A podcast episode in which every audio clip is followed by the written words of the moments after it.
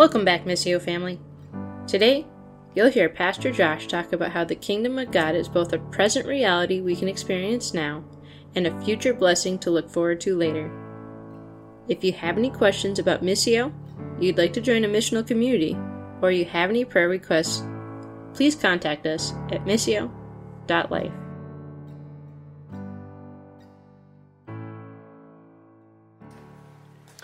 So, good morning and happy Father's Day. Welcome. So glad that you're here. I see a few bottles out there. Uh, so, if you didn't see it, we, there's a cooler in the back, and there's all different kinds of pops for dads. So, we were going to do just straight up dad's root beer, and we're like, well, there's a lot of other cool kinds of pops. So, if you didn't grab one, get one on your way out. Grab one for your dad if he's not here. Um, so, we got lots. So, please grab one. Um, so glad to be starting a new series today called The Kingdom. We're going to be, uh, Kingdom Life really is what it's called. And so we're going to be talking about the kingdom for the next number of weeks. Uh, but before we jump into that, I just wanted to give you a little update on Thursday night. So we kicked off our summer nights in the park, kind of. Uh, we tried to kick it off.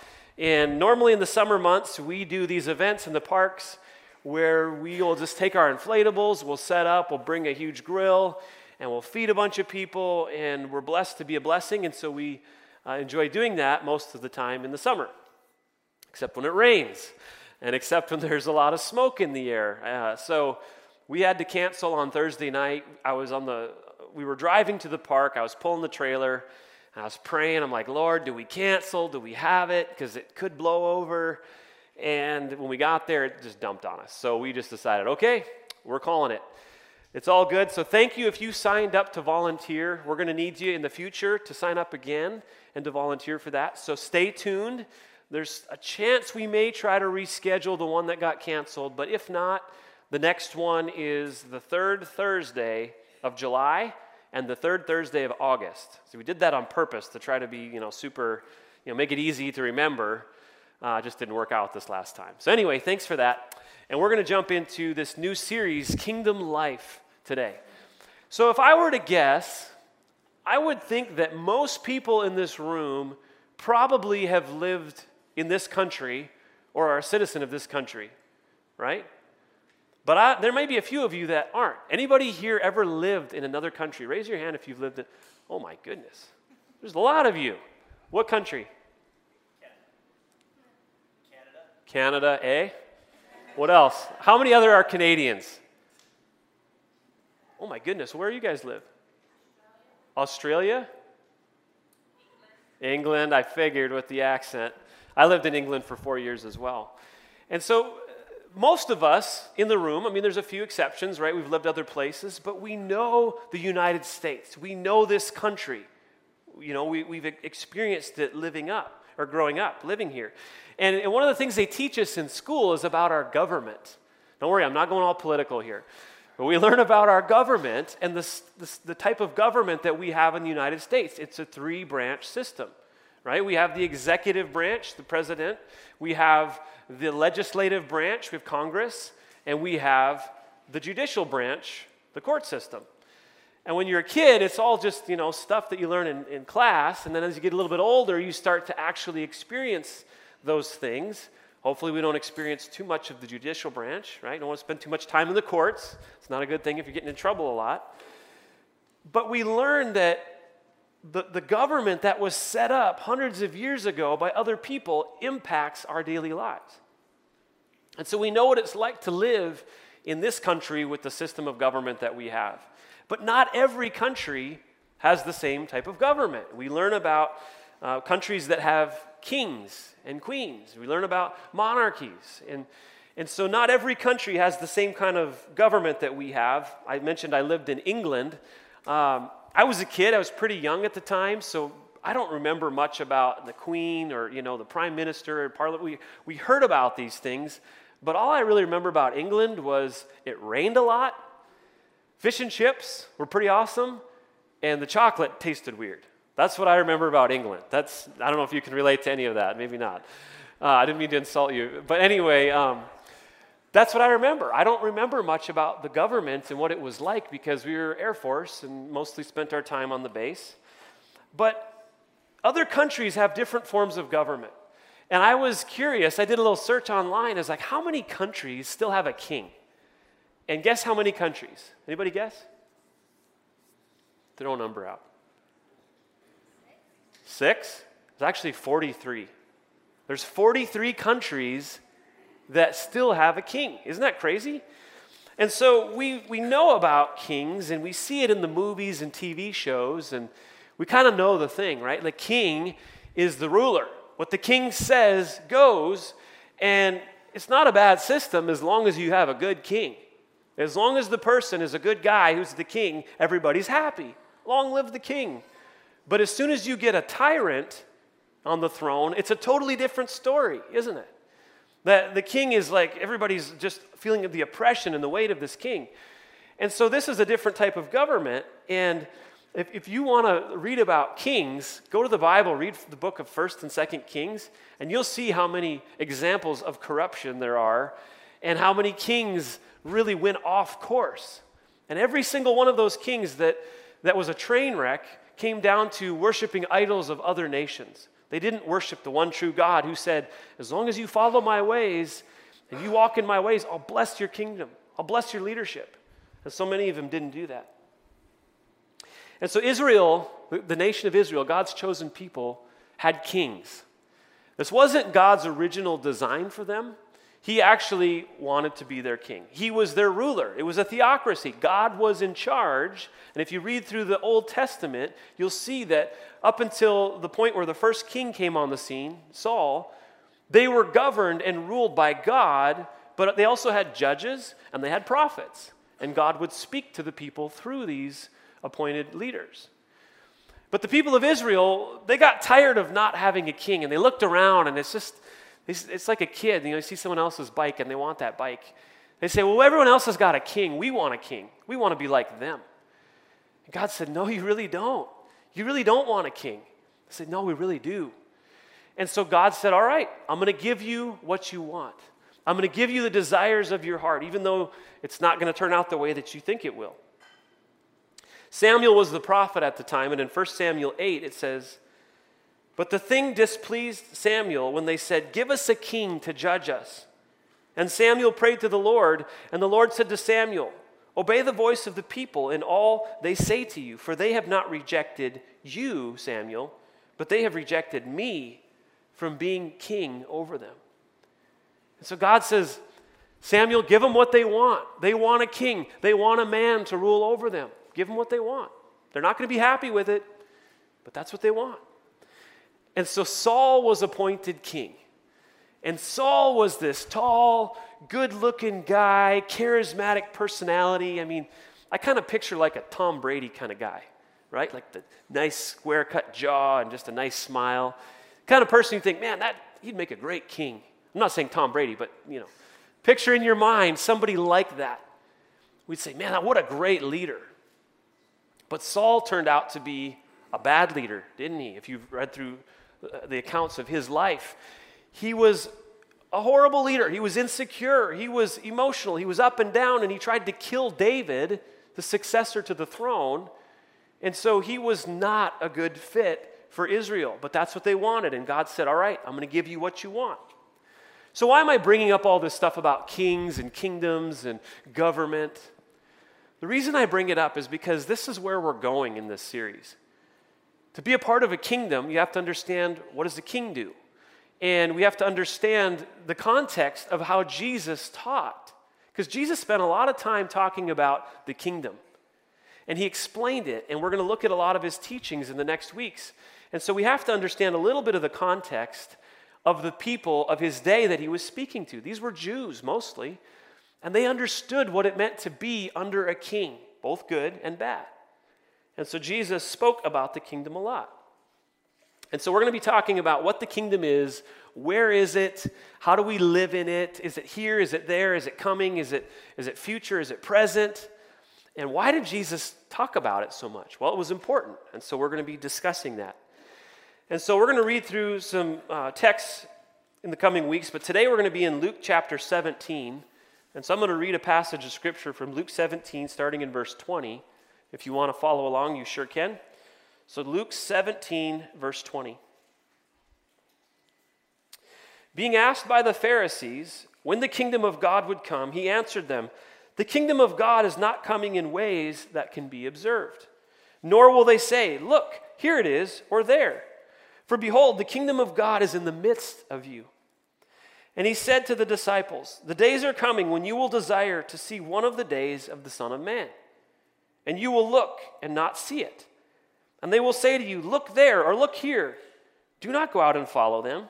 For as lightning flashes and lights up the sky from one side to the other, so will the Son of Man be in his day.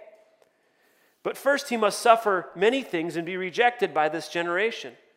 Just as it was in the days of Noah, so it will be in the days of the Son of Man. They were eating and drinking and marrying and being given in marriage until the day when Noah entered the ark and the flood came and destroyed them all. Likewise, just as it was in the days of Lot, there were eating and drinking, buying and selling, planting and building. But on the day when Lot went out from Sodom, fire and sulfur rained from heaven and destroyed them all. So will it be on the day when the Son of Man is revealed. On that day, let the one who is on the housetop with his goods in the house not come down to take them away. And likewise, let the one who is in the field not turn back. Remember Lot's wife. Whoever seeks to preserve his life will lose it, but whoever loses his life will keep it. I tell you, in that night there will be two in one bed. One will be taken and the other left. There will be two women grinding together. One will be taken and the other left.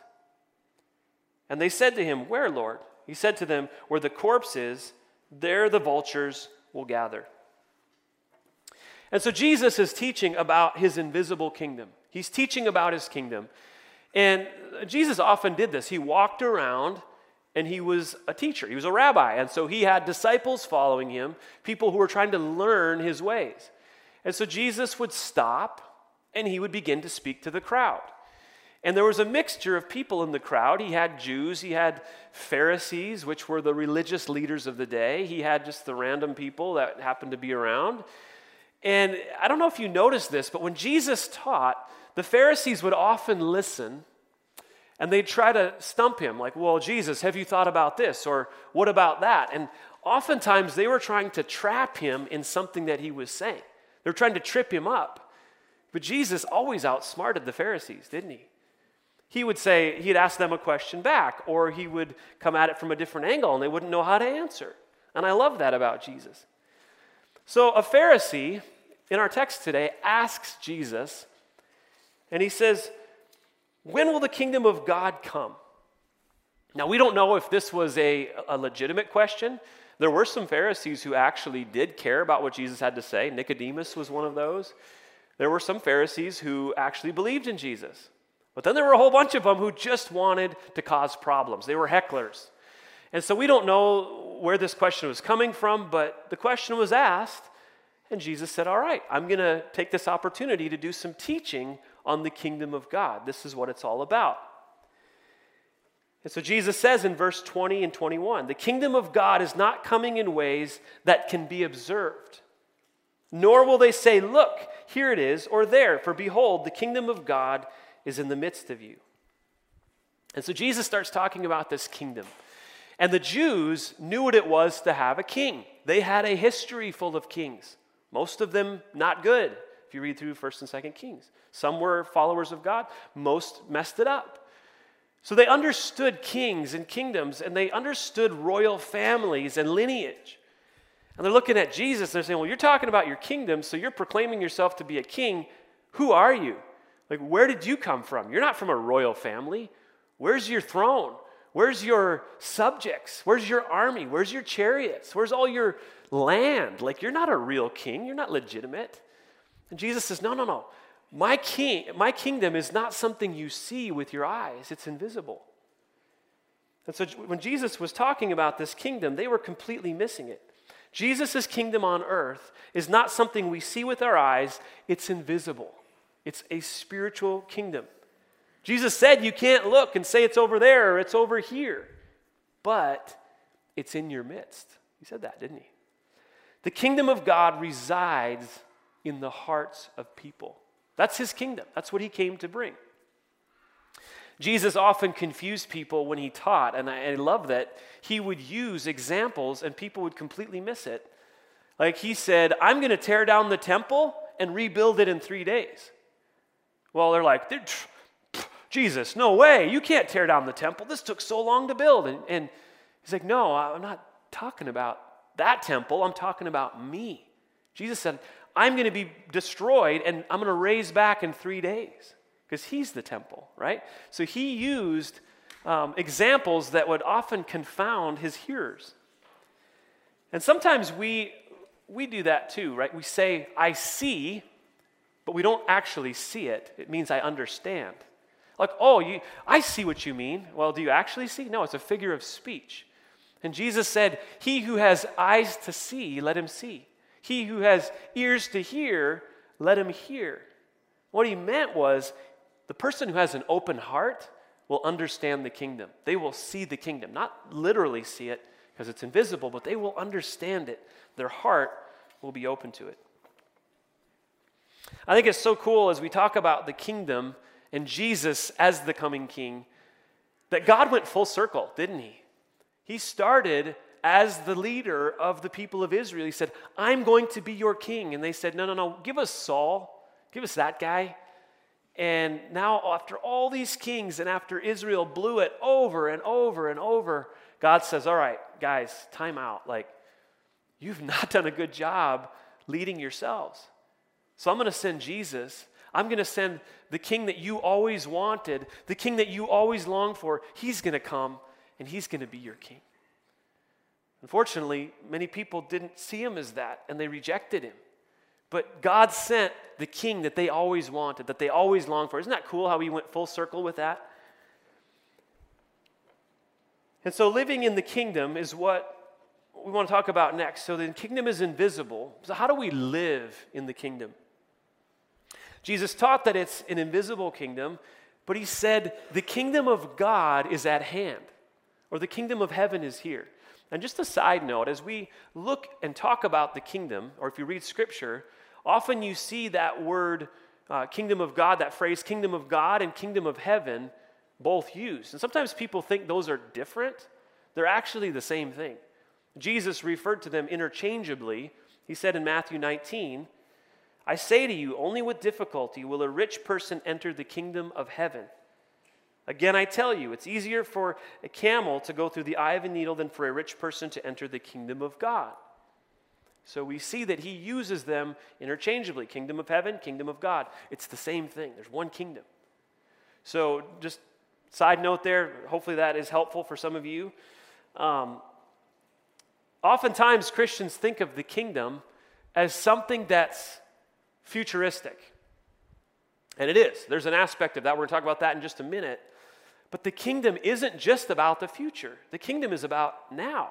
If Jesus said the kingdom of God is in your midst and the kingdom of God is at hand, then it's not just in the future. It means that it's current as well. And oftentimes Christians think of their afterlife. They think of, well, what happens to me after I die?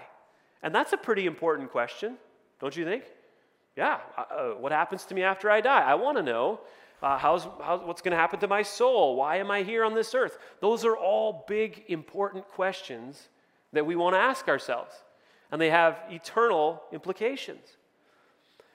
But the gospel of Jesus, the good news of Jesus, is so much bigger and better than that because the kingdom is here now. Like we get to live in the kingdom today, and it extends on into eternity. And that's even better news, I think. And so we all have to decide what we're going to do with Jesus. Do we accept him? Do we believe in him? Do we reject him? We have to decide. And as good as it is to have assurance of salvation after this life, to know what's going to happen after we our heart stops beating on this earth, the good news is even better than that because we can have assurance of eternity, but we can also have relationship with God now and live in the fullness of his dynamic kingdom today.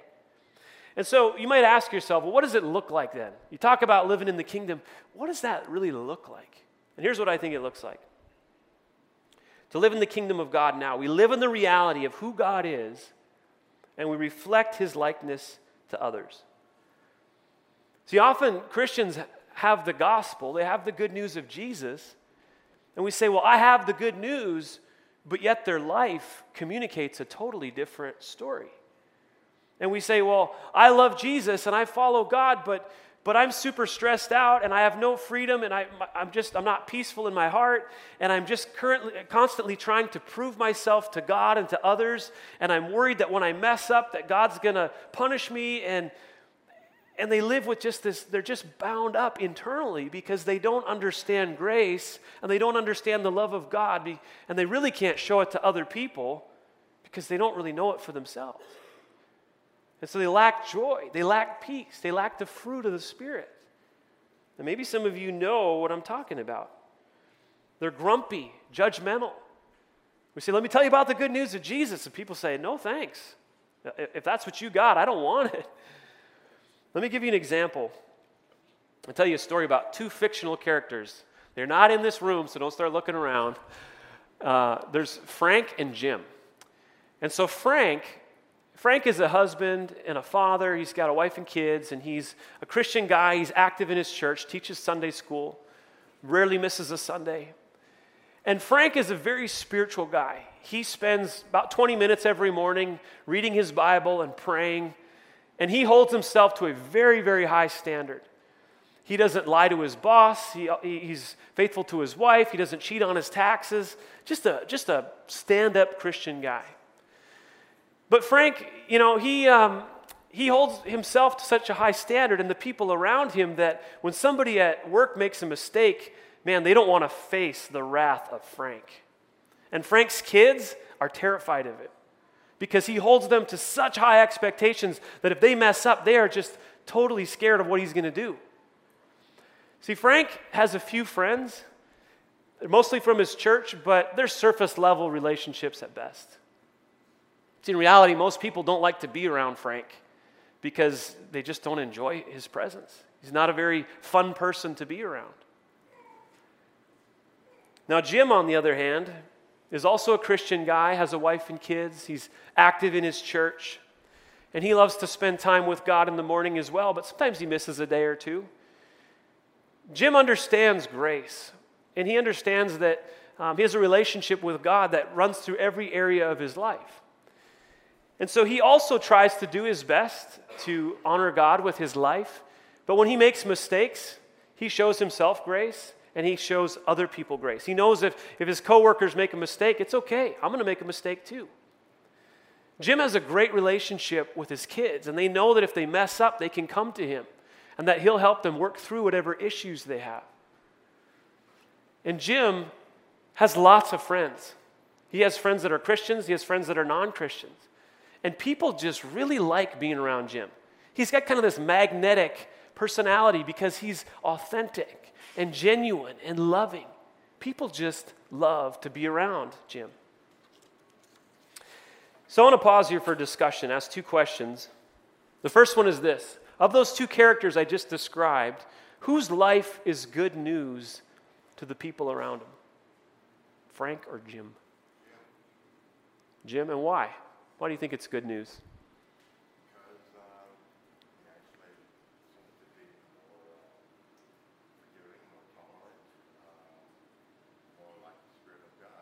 Hmm. Yeah, so more forgiving, more tolerant, more like the Spirit of God. So Jim actually maybe reflects the heart of God a little bit. Anybody else? Anybody know people like Frank? You have to name names, but anybody know anybody that's like that? You know some people like Jim? Which one would you rather hang out with? Which one's life is good news? Pretty obvious, right? Second question Are you an accurate representation of God's heart and character? And what might need to happen? What need to change for that to happen? Anybody?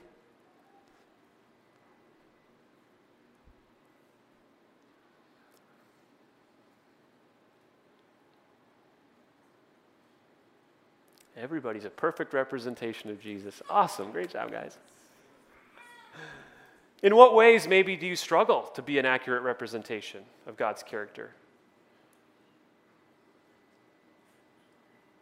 For me, grace. It's hard to show God's grace to other people. Anybody else struggle with that? What else?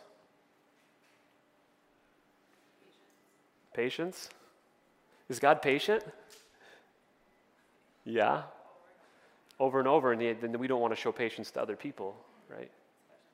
Especially kids. so the kingdom of God is here. That's what Jesus said. It's at hand, it's in our midst. It's an unseen spiritual kingdom. And we get to live in it now. But there's also a reality of the kingdom that's yet to be seen. So it's already, but it's also not yet, isn't it? And isn't that cool that God set it up this way that we get to live in it and experience the kingdom now, but that we also get to long for something else? That there's more coming. There's some pretty awesome stuff on the way. And so it's a spiritual, unseen kingdom now, but one day it will be seen and we will see with our eyes and we will understand the fullness of living with Jesus as our King. So I'm not going to get into a bunch of uh, end times eschatology here, maybe that's for another day. But there's some things that Jesus talks about in his return. Jesus is coming back. He says that. So go back to our text. Look at what he says in verse 22 through 24. The days are coming when you will desire to see one of the days of the Son, Son of Man, and you will not see it. And they will say to you, Look there, or look here. Do not go out and follow them, for as lightning flashes and lights up the sky from one side to the other, so the Son of Man will be in his day. See, people want to see Jesus with their eyes. I do. Anybody else want to see Jesus? And if somebody said, Hey, Jesus is over at the mall, man, I'm going over there. I'm like, I want to see Jesus. But what he's saying is, if somebody says, hey, he's over here, he's over there, it's, it's not him. It's, it's, a, it's an imposer. It's an impostor. Like it's, it's somebody uh, claiming to be Jesus who isn't. He said, when the Son of Man comes back, you will know it. It'll be like the lightning flashing across the sky. It's going to be very sudden. It's not going to be some guy standing over at the park, you know, claiming to be Jesus. So if that happens, just know it's not him. It's not the way he's going to show up. His appearing will be sudden and without warning. So Jesus uses a couple of examples from uh, Scripture to teach his audience what, his, what this will be like.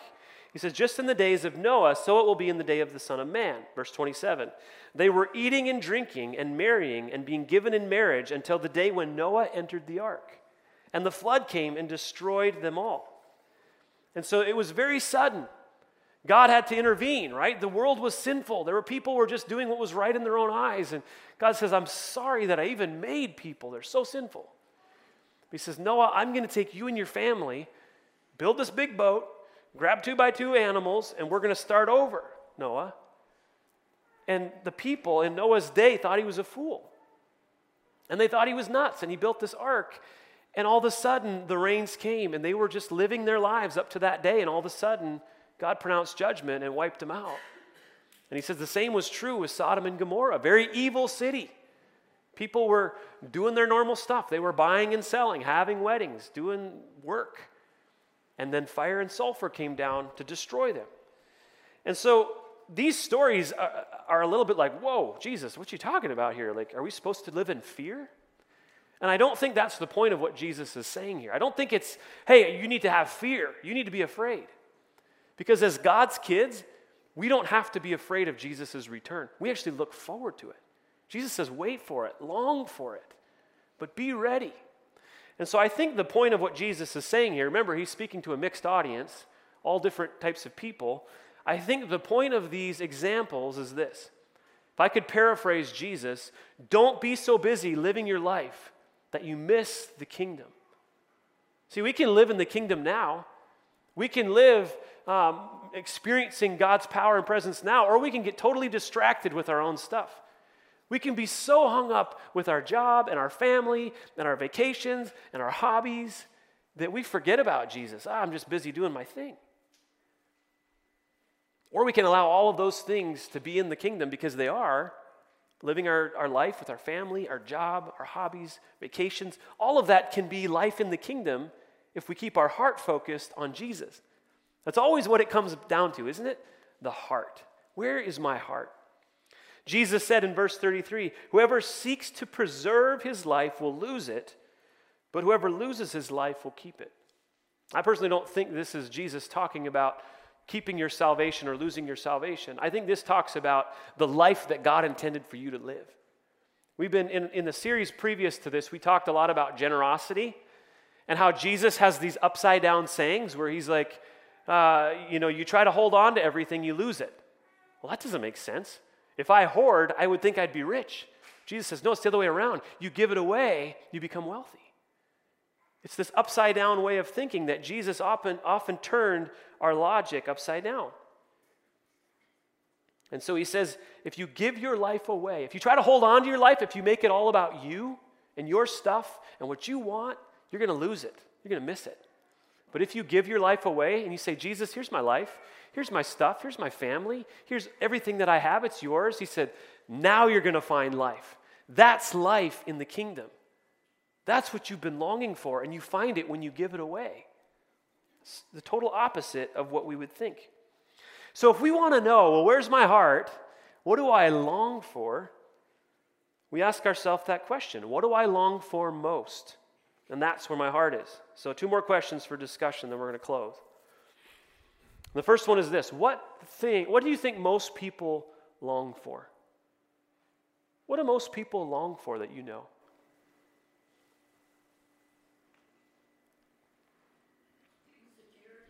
Security?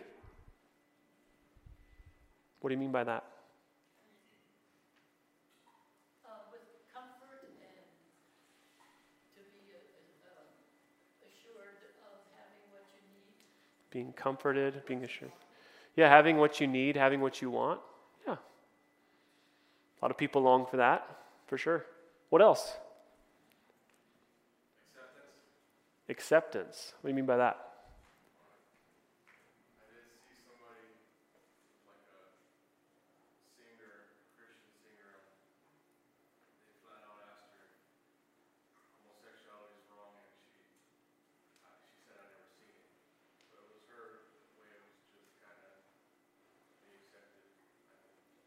Trying to kind of compromise maybe viewpoints or to be accepted by others. People want to belong, right? Everybody wants to belong to something, be accepted by others. Yeah. Anything else? Happiness. I want to be happy. You want to be happy? It's not a bad thing. So people long for a lot of things.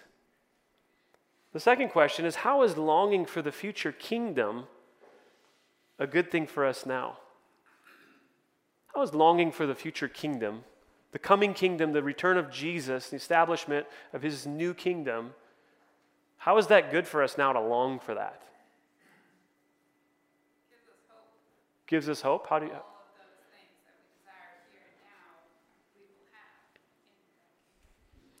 And she said, just said exactly that's exactly what it is. All the things that humans hope for, Jesus offers. And we'll be we will have that in the new kingdom. Right? When the kingdom comes, that'll be the fulfillment.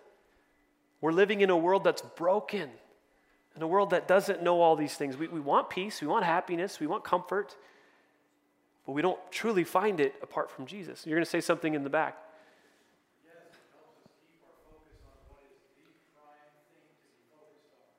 It helps us keep our focus on the most important thing. Yeah. A sense of urgency, a sense of priority. How do we live our lives? We're going to talk a lot about a lot more about that in the coming weeks and Jesus taught about how to live in the kingdom. But yeah, it helps us keep our priorities. If we know there's something more than this life, I mean, good grief, if this life is all there is, then I'm just going to focus on this. And that's what a lot of people do. But when we know there's more to come, it helps us think about that and prioritize. Yeah, it's absolutely right. So, in one sense, Jesus said, The kingdom of God is at hand, it's here. He said, I showed up to bring the kingdom, it's in your midst. It's an invisible kingdom. And many people in Jesus' day missed it. They didn't see him as a king, they didn't understand his kingdom, they totally missed it. So the kingdom is here, it's here now. And it, it resides in the hearts of people, right? It's already, but it's also not yet. There's a future aspect of it. And so maybe we need to think a little bit about that and help to prioritize the way we're living life now. Or maybe you're thinking a little bit about the examples I gave of Frank and Jim, and we need to ask ourselves the question is my life good news? If I say I know Jesus, am I reflecting his heart and character to the people around me?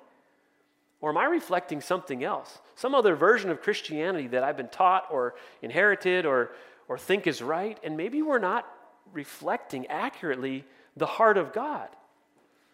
So I think to live in the kingdom, we have to understand it and reflect it accurately to other people. We show God his, uh, or show people what God's nature and his character are like.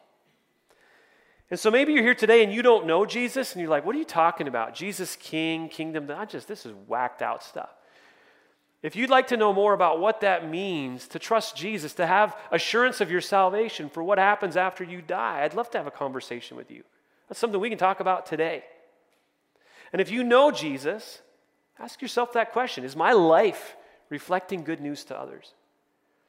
Can you imagine, um, let's just say our country, for example, with a president who never lied, uh, never had a scandal, always made perfect decisions. You guys are laughing because you know this isn't, this isn't reality, right? We, we know what um, human leaders do. But imagine a, a country where you could perfectly trust the leader.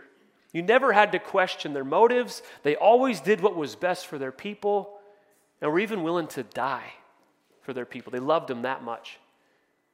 And it's hard to even imagine that on this earth because we know such flawed leadership and government.